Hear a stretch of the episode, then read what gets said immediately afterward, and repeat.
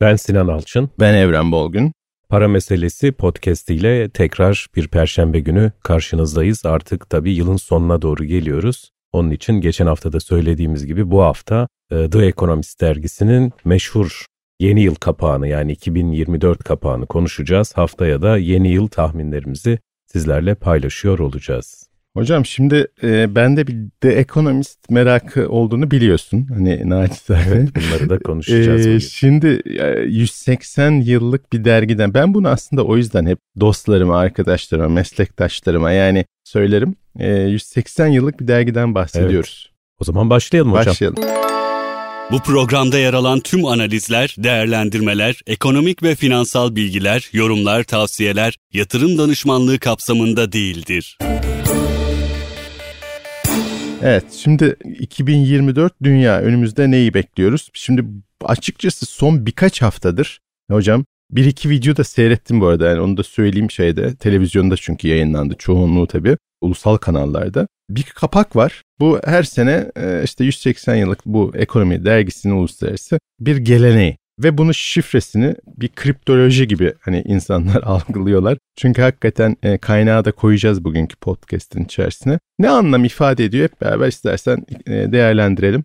Başlayalım. Ne dersin? Evet tabii burada e, bir yönüyle tahmincilik de yapmış oluyor The Economist. E, gerçekten hani bir tahlil sonucu ortaya çıkan tahminler var doğru. Öte yandan da e, bu işi biraz daha neredeyse hurafeye vardıranlar işte o bahsettiğin videoların birçoğu aslında e, mesnetsiz veyahut da tam karşılığı olmayan e, yerlere referans veriyor. Tabii The Economist dergisi bir yönüyle aslında Amerikan temelli Batı dünyasının yani refah ülkelerinin ideolojisinin yeniden üretim alanı olarak karşımıza çıkıyor. Böyle bir ayağı var ama diğer tarafta da habercilik konusunda gerçekten birkaç tane kurumla birlikte hala hazırda uzun süredir ayakta kalabilen e, nitelikte ciddi bir kurum. Tahmin meselesi tabii üç meslekten bekleniyor aslında. Bunlardan bir tanesi meteoroloji uzmanları, hava tahmini bekleniyor. Bir diğeri iktisatçılar, makroekonomik beklentiler soruluyor. Üçüncüsü de falcılar. Bu üç grup içerisinde en tutarlı olan falcılar. Yani en çok sonuç oralarda çıkıyor. Onu da ayrıca dipnot olarak düşelim. Şimdi hocam şöyle aslında yukarıdan aşağıya ya bir simetri var burada hakikaten. Bir kere onu söylemek lazım. Yani simetriden kastettiğim aslında bir yukarıda iki tane şey var, lider var.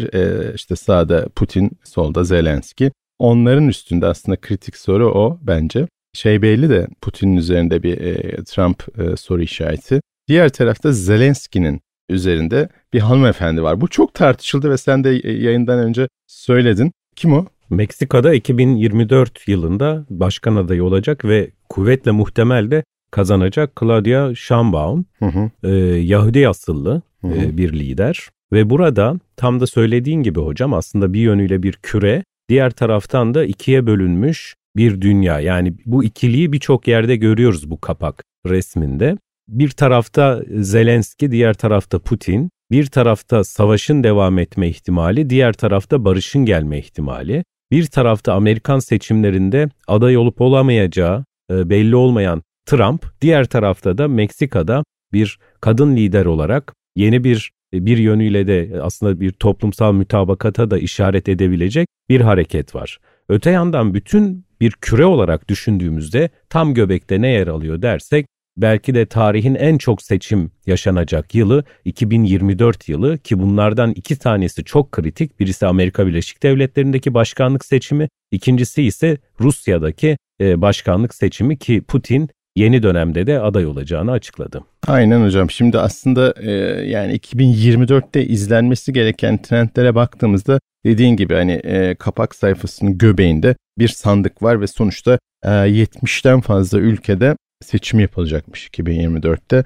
ve 4.2 milyar insan sandığa gidecek. Yani dünyanın yarısı oy kullanacak 2024 yılında gelecek e, şey için, evet. e, hayatı için. Ayrışma devam ediyor. Bir tarafta yani Zelenski'nin ve Claudia'nın olduğu tarafta özellikle bu soğuk savaş döneminde öne çıkan uzay araştırmaları Kennedy sonrası Amerika'da buna ilişkin görseller var. Bunun tam karşısında sağ taraftaysa yeni tip özellikle SpaceX ile birlikte ortaya çıkan ve uzay e, platformlarının oradaki yaşamı simgeleyen bir durum da var. Dolayısıyla bu bir haliyle geçmişten kopuş yani hı hı. 2024 yılının sadece yeni bir yıl değil yeni bir dönem özellikle uzay çağı ve aşağıda da yapay zekaya ilişkin hı hı. göndermeler de var hı hı. konuşacağız. Hı hı. Ee, yeni bir çağın belki başlamakta olduğu artık hı hı. E, bir vurgu olduğunu görüyoruz.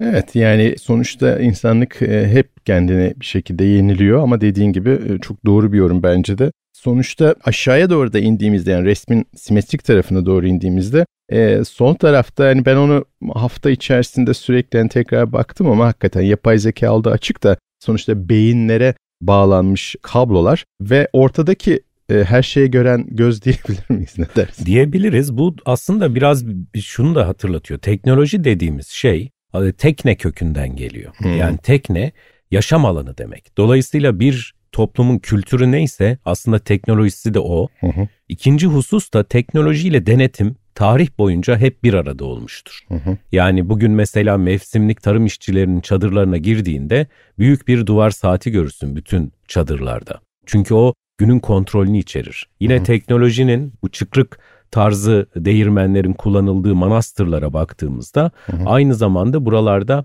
mekanik saatlerin de kullanıldığını görüyoruz ve hem ibadet hem üretime ilişkin saatler burada belirlenmiş oluyor. Yani bir kontrol. Dolayısıyla bu vurgu kapağın ortasında solunda yer alan senin de ifade ettiğin gibi farklı beyinlerin beslemiş olduğu bir yapay zeka fakat aynı zamanda da e, muazzam ya da korkunç diyebileceğimiz bir gözetleme alanının ortaya çıktığı durum. Şimdi e, yine orta tarafın diğer simetrinde de yani e, yapay zekanın diğer sağ tarafında da aslında bunları aşağıdaki e, kalan liderlere de bağlayacağız. Çünkü toplam dört tane aslında lider görüntüsü var kapakta diye Economist dergisinin. Sağ tarafta da şey var hocam dolar yen yani dolar yen paritesi düşüyor e, şeklinde aslında gösterilmiş orada bence. Çünkü simgeler paraların üstünde yen ve e, dolar simgesi evet, var. Yukarıda ve da e, sterlinle euro var. Sterlinle euro. Aslında yani para e, birimleri düşüyor görüntüsü çünkü aşağı yönlü e, şey var hareket var. Yani burada hani pariteler için dolar yen paritesi ve e, sterlin e, euro paritesinin e, gidişatına soru işareti koymuş. E, ama trend aşağı yönlü vermiş farkındaysan. Bir ayrışma ifadesi var. Aslında yani kapağın tamamındaki ikilik burada da karşımıza çıkıyor. Yani dünya birçok yerinden aslında ikiye bölünüyor. Hı hı. Ve ticaret, küresel ticaret açısından baktığımızda da orada bir konteyner gemisi ve birikmiş konteynerlar var. Hı hı. Bu iki biçimde yorumlanabilir. Ticaretin gelişmesi ya da tıkanan ticaret özellikle Husilerin son dönem başlattığı bu Kızıldeniz çevresindeki yeni saldırılar ciddi anlamda bu 2023'te beklenmiş olan resesyonun 2024 yılında gerçekleşebileceği. Öte yandan her iki eğride de aşağı yönlü bir eğilimin olması ulusal para birimlerinin özellikle kripto varlıklar karşısında da değer yitirdiği yani genel bir değersizleşme veyahut da varlık balonlarının çöküşe doğru gittiği e, yeni bir duruma da işaret ediyor aslında öngörü olarak. Evet yani hem fikrim ben de sonuçta ciddi de hareketler olacak. İstersen aşağıya geçelim resmin yani kapağın altına geçelim. Ee, burada yine kırmızı ve mavi aslında yani ay dönümlerini ifade ettiğini yukarıda siyah beyaz ay hareketiyle yorumlamak mümkün ama ay takvimi diyeyim daha evet. doğrusu. Ama aşağıda bu Güneş. Ay, evet yani bu e, tamamen e, farklı bir renge kırmızı mavi şekilde orada hani kırmızı ben Çin'i simgelediği düşüncesindeyim. Çünkü sağ taraftaki lider Çin lideri Xi Jinping. Soldaki kim hocam? Çok düşündüm bunu. Biden. Soldaki Biden. Yani Amerika Birleşik Devletleri'ni ifade ediyor. Burada şöyle bir durum var.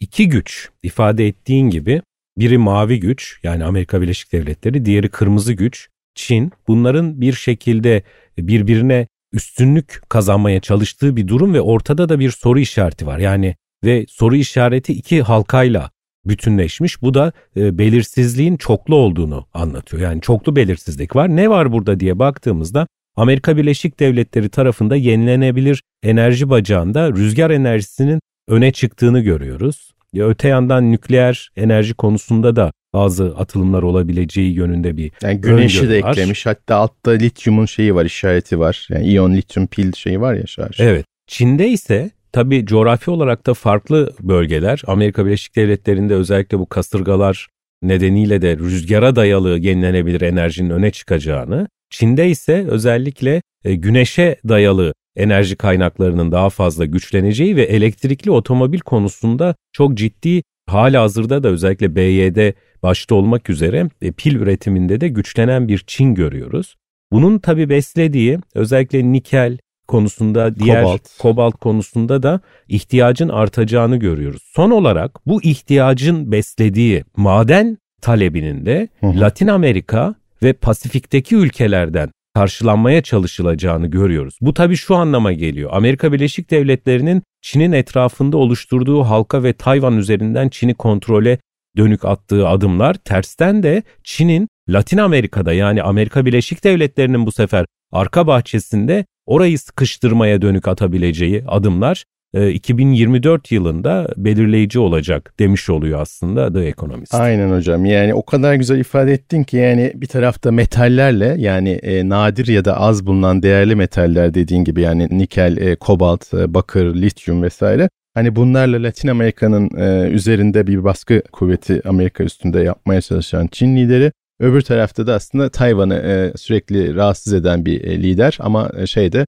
e, Amerika'da e, Çin'i rahat bırakmayacak. Peki şeye geçersek hani bu trendlere devam edelim. Birkaç tane daha var. Hani onun da görüşlerini merak ediyorum senin. Ya bir Avrupa sıkıntı yaşıyor biliyorsun son yıllarda. Evet. Resesyon. Yani ekonomik anlamda yaşıyor, siyasi anlamda da yaşıyor ama yani yaşlı kıta Trump'ın seçilme, bu arada Trump seçilme ihtimali oldukça yükseliyor bir taraftan ama bugünkü sabah gelmeden yine haberlere baktım.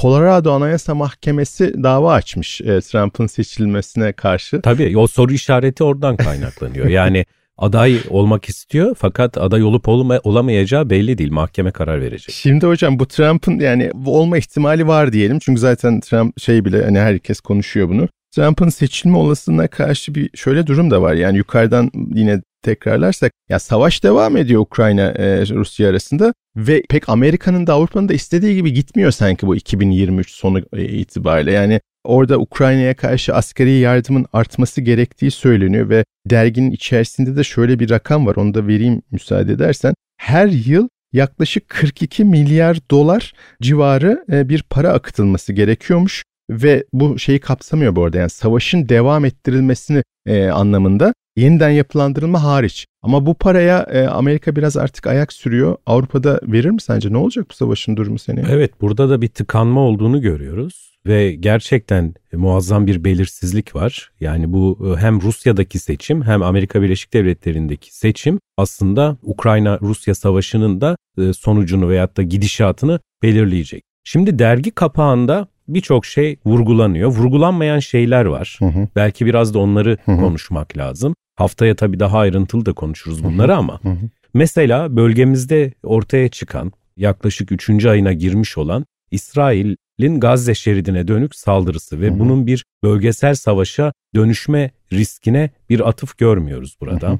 Öte yandan salgınla ilgili Dünya Sağlık Örgütü'nün yeni salgının ortaya çıkabileceği konusunda ciddi uyarıları var. Bununla ilgili e, özellikle son 2-3 yılda The Economist'in kapaklarında çok yer bulan kendisine sağlık meselesinin ve burada fazla görünür olmadığı e, karşımıza çıkıyor. Yine son dönemde özellikle Kuzey Kore ile Amerika Birleşik Devletleri arasındaki karşılıklı atışmalar ve yıl bitmeden bir Kuzey Kore liderinin yıl bitmeden bir nükleer savaşın ortaya çıkabileceği yönündeki vurgusu e, bunların biraz es geçildiğini söylemek lazım. Yani biraz daha aslında siyaset odaklı bir 2024 ve ekonomi kısmında da durgunluğa giden bir dünya ekonomisi, yapay zekanın da giderek hayatımıza daha fazla nüfus ettiği ve uzay teknolojisinde de yeni adımların atıldığı bir 2024 tasvir etmiş durumda The Economist dergisi. Şimdi hocam e, yapay zeka dedin. Yani bu yapay zekayı zaten konuşmayan yok. Yani son birkaç senedir haliyle dergiye de hem kapakta da var, içeride de epey bir yazı var.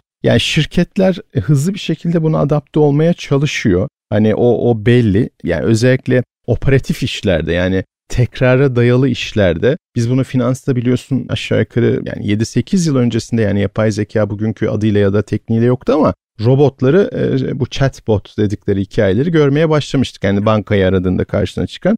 Yani operatif tarafta satış pazarlamada özellikle e, yazılım geliştirme tarafından devreye giriyor. McKinsey'in de bir raporu var mesela önümüzdeki yıllarda çok ciddi miktarda e, iş gücü kaybı yaratacak bir taraftan ama verimliliği de arttıracak deniliyor. Hatta dünkü belki görmüşsündür sen de e, şeyin Daron Acemoğlu'nun Robinson'dı galiba değil mi diğer yazarı. Birlikte yazdıkları iki, teknoloji iktidar kitabında da var. E, çok atıf tuttu bu hafta. Bu yapay zeka yani ne, ne olacak? Ne kadar insanın işini e, elinden alacak seneye? Yani Veya tabii Isaac Asimov'un kült eserindeki e, Ben Robot kitabındaki üç robot kuralını hatırlamak lazım. Robotlar insanlara zarar vermez.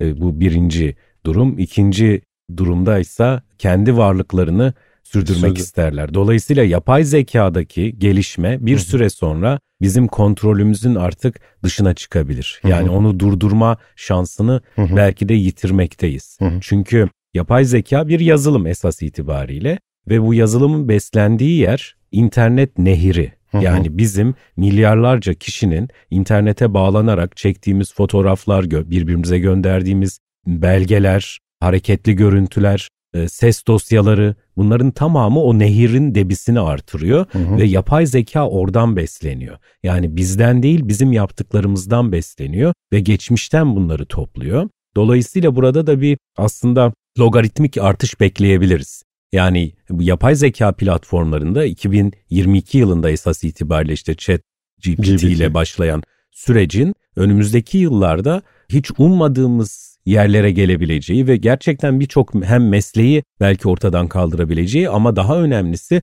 ülkeleri siber saldırılara daha açık hale getirebileceği, kişisel güvenliğin özellikle e, siber güvenliğin soru işareti olabileceği, manipülasyonun çok fazla artabileceği bir durum yaratıyor. Nitekim özellikle belli e, politik liderlere e, yapılan işte yapay video zeka uygulama. temelli video uygulamalarını falan gördüğümüzde bunların kullanıldığı dolandırıcılık vakalarında artışa herhalde bizim ülkemizde ilk adaylardan biri olur. Yani e, dezenformasyon ve yapay zekaya özellikle madem bu kadar seçim var dedik işte 70'ten fazla ülkede 4.2 milyar e, insan e, seçmen oy kullanacak. Ya bir de şey vardır mesela da ekonomist hatırlarsın o iç sayfaların başında da işte 3 4. neyse sayfada Kal diye bir karikatür e, şeyi vardır küçük. E, şimdi onu büyük yapmışlar tabii 2024 yılı için ve o Kal karikatürünün başlığı da 2024'e girerken e, oy verme e, şeyi.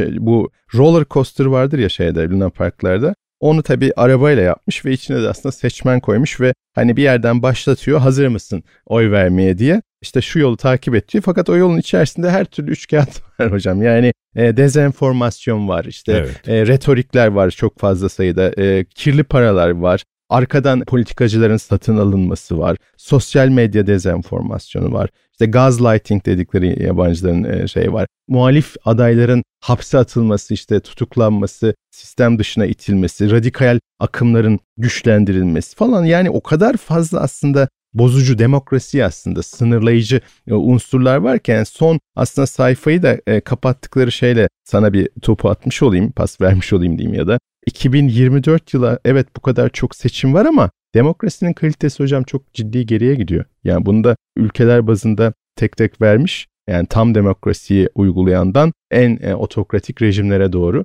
Yani dünya demokrasiyle yönetilmiyor aslında baktığımızda uzun süredir yönetilmiyor. Fakat son süreçte bu karikatürde de hı tabii çok sterilize edilmiş biçimde e, gördüğümüz gibi aslında e, bu oyunların tamamı Hı-hı. yani işte seçmeni yönlendirmeye dönük manipülasyonlar, Hı-hı. yolsuzluklar, Hı-hı. diğer birçok sürecin artık herkes tarafından daha fazla görünür olduğunu bize gösteriyor. Bu tabii hemen bugün açısından değil ama önümüzdeki belki 15-20 yıl sonrasında mevcut ulus devletlerin de daha fazla tartışıldığı, iktidar biçimlerinin belki yeniden şekillendiği, yine buna tabii şunu da eklemek lazım. E, geçen haftalarda konuştuğumuz kripto paralarda Hı. önümüzdeki süreçte yani önümüzdeki 5-10 yılda ortaya çıkabilecek gelecek potansiyeli mevcuttaki geçer akçe olan doların belki hegemonik gücünün kırılabileceği bir tablo aslında tam anlamıyla bir yapı bozumuna doğru gidildiğini, dolayısıyla bir süredir devam eden distopyanın hı hı. önümüzdeki süreçte hı. şiddetinin artarak devam edebileceği bir kaotik ortama doğru gidildiğini bize gösteriyor. Son şunu da söyleyeyim. Hı hı. Son dönemde zenginlerin özellikle işte Amazon'un CEO'sunun da gördük. E, kendilerini kurtarabilecek yeraltı sığınağı biçimde evler yaptığını görüyoruz. Yani bunun uzaydaki yaşam arayışlarına bunu da eklemek lazım. E, bu tabii e, dünyada önümüzdeki süreçte hiç yaşamak istemeyiz ama 3. Dünya Savaşı'nın da yaklaşabileceğini gerçek anlamda bize çok... e, sinyal olarak en azından veriyor. Evet yani dediğin çok enteresan yani dünyanın en zengin dolar milyarderleri olan işte bu teknoloji şirketlerinin sahipleri niye dediğin gibi yer altında kendilerine farklı bir yaşam koşulu oluşturacak e, altyapılara imza atıyorlar. Bunun arkasında ciddi bir beklenti olması lazım. Yani uzaya gitmenin Tabii bu yanında. bir fantazinin ötesinde bir şey bence. Bence de onu diyorum. Yani uzaya gitmek biraz daha vakit alacaktır hani kolonileşmek ama yer altında onlar bireysel o çabayı yapıyorlar. Bu çok ilginç. Bence de 2024 ve sonrasında buna bir cevap e, çıkacağını düşünüyorum. İstersen bu kısmı şununla kapatayım. Dünya e, hakikaten çok kutuplu bir düzensizliğe doğru sanki gidiyor. Bu doğru bir ifade bence. Hani eskiden çift kutuplu vardı evet. ya Rusya, Amerika. Şimdi çok kutuplu kendi ekseninde gidiyor. E, şeyi merak ediyorum. Güzel bir alt yine sayfa var içeride. Süper e, tahminler diye. Yani tahminlerin e, master'ı içerisinde. Bir iki tanesini soracağım. Hepsini değil hani sana e, katılıyor musun aslında? Sorum olacak sana müsaade edersen. O da şu. Diyor ki mesela önümüzdeki sene İngiltere'nin genel seçimlerini kim kazanır? %74'ü İşçi Partisi demiş. Yani İşçi Partisi e, İngiltere'de bu arada ekonomi biliyorsun Brexit'ten sonra da baya bir e, sıkıntı yaşadı. Enflasyon çift taneye kadar çıktı yani 11'e yaklaştı diye hatırlıyorum. Şimdi evet geriledi hepsi, e, küresel taraftaki diğerleriyle birlikte ama İngiltere'de pound mesela çok ciddi dolara karşı değer yitirdi. 1.20'lere doğru yaklaşmıştı. Tabii şanssız dönemde yani 2019 sonrasındaki hmm. dünya maalesef e, Büyük Britanya açısından çok adil ilerlemedi. Yani hesapladıkları gibi olmadı. Öte yandan konsolidasyonun olduğu bir ülke olduğu için top bir o tarafa bir o tarafa geçiyor. Bu çok doğal. Aynı Amerika Birleşik Devletleri'ndeki gibi. Yani cumhuriyetçilerle demokratlar arasında ne kadar fark var dersen pek de yok. Pek de yok. Evet. Ha söylem düzeyinde tabii ki var elbette hı hı. ama hani örneğin dış politika açısından Trump'la Biden'ı üst üste koyduğumuzda hı hı. neredeyse sırıtmaz ikisinin fotoğrafı. Hı hı. Bu bizim ülkemiz açısından da geçerli. Hı hı. Bu konsolidasyon politikası özellikle 2017 sonrasında ister istemez karşıtları birbirine dönüştürüyor. Çünkü herkes karşı tarafın pozisyonunu kapatmak için onun gibi olmaya başlıyor. Ve bir süre sonra bu işgal et eylemlerinde hatırlarsan hı hı. bu 99 hareketi vardı. %99 evet, evet, hareketi vardı. Orada çok güzel bir döviz hatırlıyorum ben. Şöyle yazıyordu. Biz yıllarca farklı partilere oy verdiğimizi hı. zannetmişiz. Yani halbuki Her şey çok ikisi de o kadar benzeşti ki. Doğru, doğru. İngiltere için de bu geçerli. Peki hocam ikinci şeye geçeyim. Ee, zaten bir iki tanesini soracağım sana. Rusya-Ukrayna bak bu çok enteresan. Rusya-Ukrayna savaşındaki bu e, problem 1 Ekim 2024'ten önce çözülmez diyenler %91. Niye 1 Ekim? Çünkü Kasım'da seçim var. Evet tabii seçim seçime kadar bu süreci devam ettirecektir Putin. E, çünkü bu da konsolidasyon yaratıyor onun açısından. Yani seçmeni kendi arkasında bir şekilde milli güvenlik kaygısıyla diyelim tırnak Hı-hı. içerisinde bizdeki deyişiyle de beka sorunu olarak ifade edilen biçimiyle Putin bunu kullanacaktır. Şeye e, şaşırdım ya, ancak yani Amerikan seçimlerinin sonucunu %63 e, demokrat adaya vermişler. Çok ilginç değil mi? Yani burada da tabii e, Trump'ın aday olma ihtimalini ben de zayıf görüyorum. Trump'ın aday olmadığı durumda da Cumhuriyetçilerin kazanma şansı olduğunda ben de düşünmüyorum bir sonraki seçimde. Evet onu da göreceğiz birlikte. Ee, bir diğeri de hızlıca geçiyorum. Avrupa bölgesi ki bizi çok ilgilendiriyor. Çünkü şu anda bizim farkındaysan sanayi üretim verileri tökezlemeye başladı. Mevsim senelikten arındırılmış gelen veriler falan. Ee, Avrupa bölgesi iki çeyrek negatif e, büyüme görüntüsü ya da trendine gidişat sergiler mi sorusu var.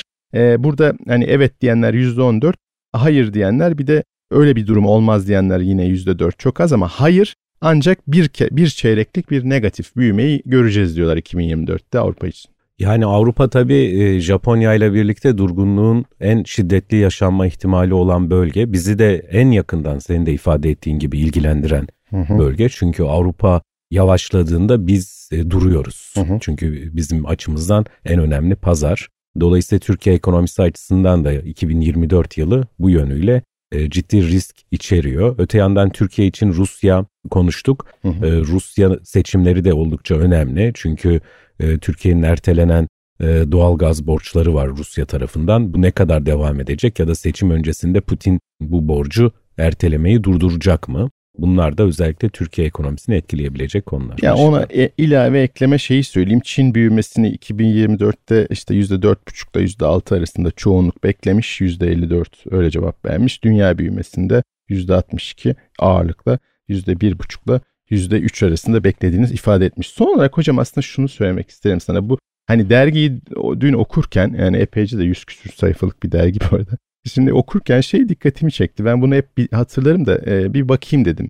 Ya ülkelerin bütün dünyadaki e, ülkelerin hepsinin gayri safi ekonomik verilerini veriyor özet yani. Yani kim ne kadar zenginleşmiş diye baktığımda Avrupa'daki ülkelerin çoğunluğu 60 e, bin e, dolarlara yaklaşmış yani Almanya'sı, Fransa'sı vesairesi ama Bulgaristan mesela bak 16 bin 561 dolar kişi başına. Yunanistan ki Yunanistan'ın yani gözümüzün önünde 2012 ile 2015-16 arası battı. iki kere şey kurtardı biliyorsun Avrupa. 24.630 dolar e, Yunanistan evet 11 milyon kişi ama sonuçta burada. E Macaristan iki ay önce oradaydım Budapeşte de bir e, kongre vardı.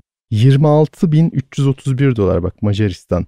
Polonya 21.368 dolar. Yani Romanya 19.900. Yani bunları uzatmak mümkün ama Türkiye yani yine aynı veriden alındığı için söylemem gerekiyor The Economist'te. 11.147 dolar. Ya biz bu orta gelir tuzağından hiç çıkamayacak mıyız hocam? Ne olacak bu iş ya? Yani üzücü. Gerçekten öyle. Yani rakamlar hakikaten gerçekten yukarıya doğru gitmiş, e, zenginleşmiş ülkeler var bir taraftan. Ee, bir taraftan yani da zaman e, sadece bizim için işlemiyor demek ki diğer ülkeler için de işliyor. Evet Biz evet. birbirimizle boğuşurken Aynen. işte Bulgaristan, Romanya örnekleri çok önemli. Onlar birçok konuda bizi geçmiş durumda. Polonya'nın ortalama ihraç fiyatı Türkiye'deki hı hı. ortalama ihraç fiyatını geçmiş durumda. Romanya'nın hakeza öyle. Bunlar tabii uzun erimli olarak Türkiye yani, ekonomisini olumsuz etkileyebilir. Bak yani son kapatırken şeyi söyleyeyim. Yani Çin bile bizden daha zengin hocam kişi başı. Yani Çin'in kişi başı şu anki e, dolar bazındaki e, şeyi 13.601 dolar. Yani Türkiye 11.147. İnşallah doğru şeyleri yaparız diyorum. Yani biz ekonomistler, iktisatçılar diyelim. İktisatçı olarak böyle hep e, karamsar falan değiliz ya. Öyle bir şeyimiz de yok. Sadece doğru olan veriler üstünden konuşmaya çalışıyoruz. E, iyiyi bulmak için. E, her şeyi söyledik mi hocam? Ne diyorsun? her şeyi söylemeyeceğiz tabii. Sürekli devam edeceğiz. Haftaya ne söyleyeceğiz? Onu Haftaya da... biz kendi 2024 Tabii. tahminlerimizi paylaşacağız. Hem küresel ekonomide hem de Türkiye ekonomisinde. Değerli dinleyiciler, Karnaval dijital platformunda e, sürdürdüğümüz Para Meselesi podcast'inin bu haftada sonuna geldik. Bugün The Economist dergisinin 2024 öngörülerini içeren kapağını konuştuk sizlerle. Yine sayfamızda mail adresleri ve yine sosyal medya hesapları var. Buradan takip edebilirsiniz. Sorularınız, görüşünüz, öneriniz, eleştiriniz varsa paylaşabilirsiniz. Haftaya görüşmek üzere. Hoşçakalın. Herkese iyi günler. Tekrar haftaya buluşmak üzere. Karnaval.com ve mecralarında Evren Bolgün ve Sinan Alçın tarafından hazırlanmakta olan Para Meselesi başlıklı podcast yayınlarında yer alan tüm analizler, değerlendirmeler, ekonomik ve finansal bilgiler, yorumlar, tavsiyeler, yatırım danışmanlığı kapsamında değildir. Yatırım danışmanlığı hizmeti yetkili kuruluşlar tarafından kişilerin risk ve getiri tercihleri dikkate alınarak kişiye özel olarak sunulmaktadır. Burada yer alan yorum ve görüşlerse genel niteliktedir. Yayınlarda aktarılan bilgiler mali durumunuzla risk ve getiri tercihlerinize uygun olmayabilir. Bu nedenle sadece burada yer alan bilgilere dayanılarak yatırım kararı verilmesi beklentilerinize uygun olmayan sonuçlar doğurabilir. Podcast içerisinde anlatılan konular, örnekler, grafikler, tarihçeler, tablolar, yorumlar, öneriler sadece yatırımcılarda finansal farkındalık yaratmak ve bilgilendirmek amaçlıdır. Dinleyicileri bilgilendirmek ve bilinçlendirmek amaçlı olarak sunulan bu yayınlar ve içerikler asla bir yatırım tavsiyesi niteliğinde değildir. Sizler burada aktarılan bilgilerden faydalanırken özel veya sonuçsal tüm zararlardan sorumlu olacağınızı kabul etmektesiniz.